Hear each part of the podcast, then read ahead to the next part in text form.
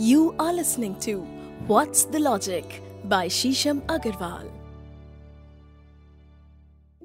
दोस्तों, लाल, पीले, गेरुए रंग का क्या सिग्निफिकेंस है? क्या संबंध है इसका? जब भी हमारे घर में कुछ उत्सव, समारोह हो कुछ भी प्रोग्राम ऐसा होने वाला होता है तो इन्हीं रंगों को शुभ क्यों माना जाता है? क्या इसके पीछे कोई सिद्धांत है? कोई लॉजिक है?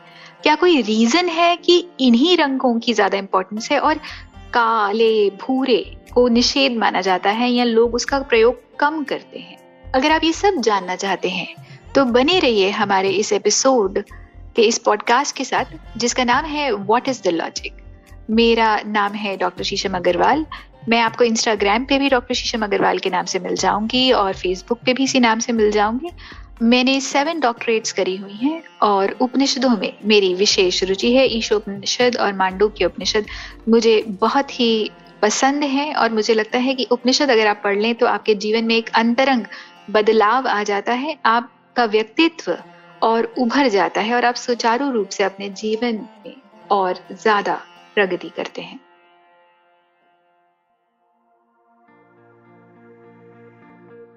दोस्तों, लाल, गेरुए, पीले मतलब रेड ऑरेंज और येलो इनका क्या संबंध है विवाह से, उत्सवों से, समारोह से? क्यों इनका प्रयोग बहुत ज़्यादा अधिकतम प्रयोग किया जाता है? वर वधु को अगर उपहार भी दिए जाते हैं मतलब ब्राइड और ब्राइड ग्रूम को अगर तोहफे भी दिए जाते हैं गिफ्ट्स भी दिए जाते हैं, तब भी इन रंगों का प्रयोग बहुत ज़्यादा होता है। क्या कारण है इस चीज़ का कि इन्हीं रंगों की श्रृंखला को सबसे ज़्यादा प्रयोग किया जाता है? दोस्तों, लाल रंग की जो वेवलेंथ है, वो 780 से लेके 622 के बीच में ऑपरेट करती है।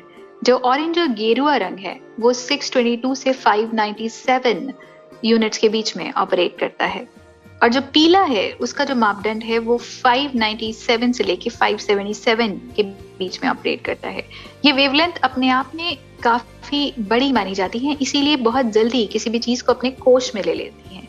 मगर अगर आप देखें तो ब्लू कलर या साइन कलर जो है, इसकी जो वेवलेंथ है, वो 450 400 इन यूनिट्स के ऊपर ऑपरेट करती हैं।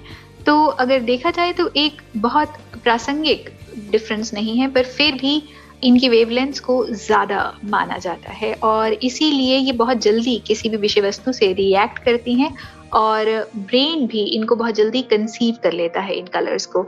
अगर किसी बच्चे को कलर्स का रिकग्निशन नहीं होता तो कहा जाता है कि उसको लाल रंग की पहचान सबसे पहले कराइए। जैसे ही वो लाल रंग पहचानता है और वो बहुत जल्दी पहचान जाता है, फिर धीरे धीरे करके उसको गेरुए या पीले पर लेके जाइए। रंगों की एक विशिष्ट साइंस है, एक विशिष्ट अध्ययन है, जिसको हम क्रोमोटोलॉजी कहते हैं। ये हम सब जानते हैं कि प्रकाश, रोशनी अपने आप में सात रंगों से बनी हुई है। अगर आप किसी भी प्रिज्म से एक रोशनी को निकालेंगे तो आप देखेंगे कि वो सात रंगों में खंडित हो जाती है। जब कोई भी लाइट कोई भी रोशनी एक वस्तु के ऊपर टकराती है तो वो सात रंगों में विभाजित हो जाती है। अब दोस्तों, सिद्धांत ये है कि उस वस्तु में ये एबिलिटी होती है कि जो छह रंग रोशनी के विभाजन से बने हैं, वो छह के छह रंगों को अपने में सोख लेती है अब्जॉर्ब कर लेती है। पर जो सातवां रंग है, वह वस्तु से टकराकर हमारी आँखों में पड़ जाता है। तो हम कहते हैं कि इस चीज़ का, इस ऑब्जेक्ट का कलर यही है, इसका रंग यही है। पर वो उसका ऑब्जेक्ट का रंग नहीं होता, बल्कि वो वो रंग है जो उससे टकराकर हमारी आँखों में पड़ जाता है।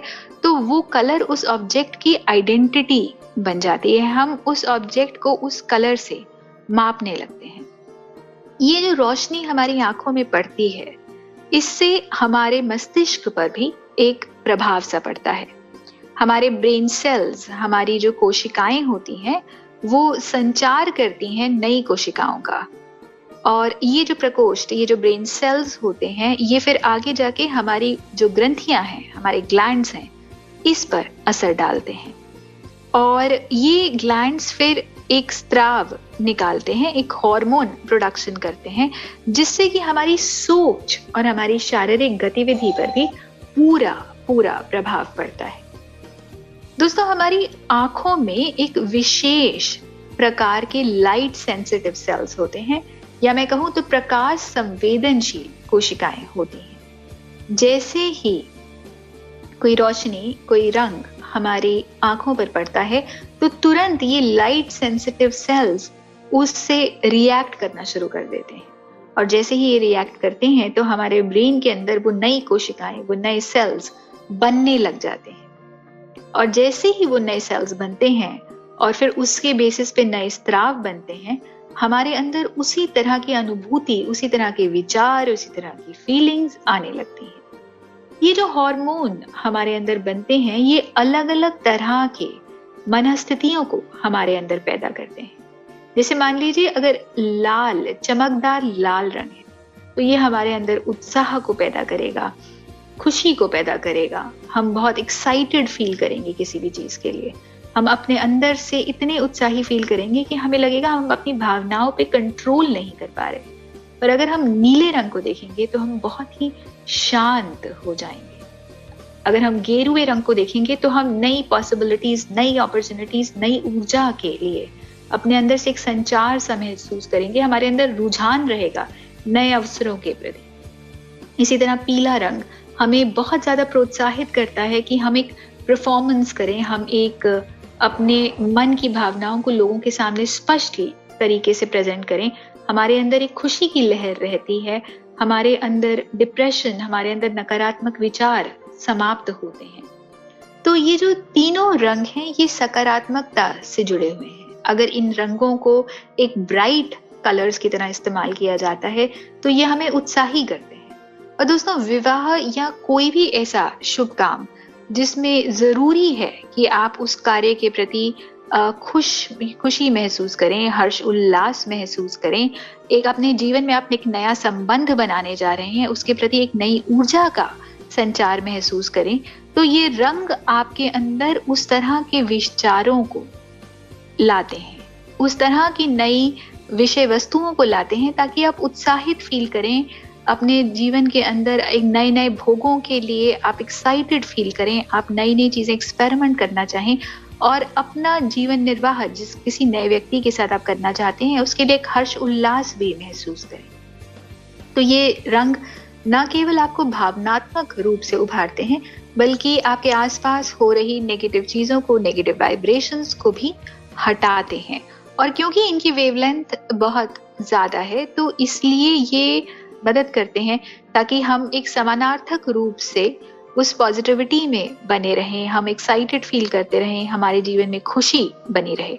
इनफैक्ट रंग हमारी भावनाओं से एक परिधि सी रखते हैं, एक रेजोनेंस ही रखते हैं। कई बार लोग कहते हैं, तुम्हारे गाल आज खुशी से लाल हो गए। अरे, तुम्हारा चेहरा सदमे से नीला कैसे हो गया? अरे, तुम्हारा रंग दुख से फीका कैसे पड़ गया? इसका मतलब हम जानते हैं सबकॉन्शियसली हम अवचेतन रूप से जानते हैं कि हर रंग हमारे विचार को, हमारी मन स्थिति को ऑलरेडी रिफ्लेक्ट करता है। इसका ज्ञान हमको अंदर से ही है। सिर्फ़ जब हम उनको यूज़ करते हैं, इन शब्दों को यूज़ करते हैं तो हम इतना फ्रीली यूज़ कर जाते हैं कि हमें पता नहीं चलता कि इसमें हम अपने मन स्थिति की कितनी गहन बातें कह रहे हैं। दोस्तों ये जो हार्मोन होते हैं, यही हमारे अंदर खुशी, उत्साह, दुख को पैदा करते हैं।